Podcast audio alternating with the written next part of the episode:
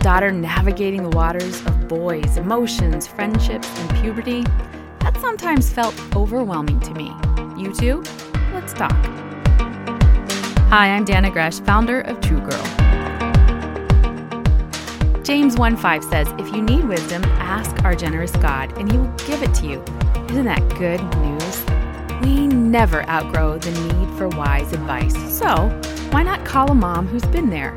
She's God's gift of wisdom to you. One powerful way our daughters can learn to be open to our wisdom is to see us seeking advice from others. It's okay to not have all the answers. It's also okay to go get wise advice.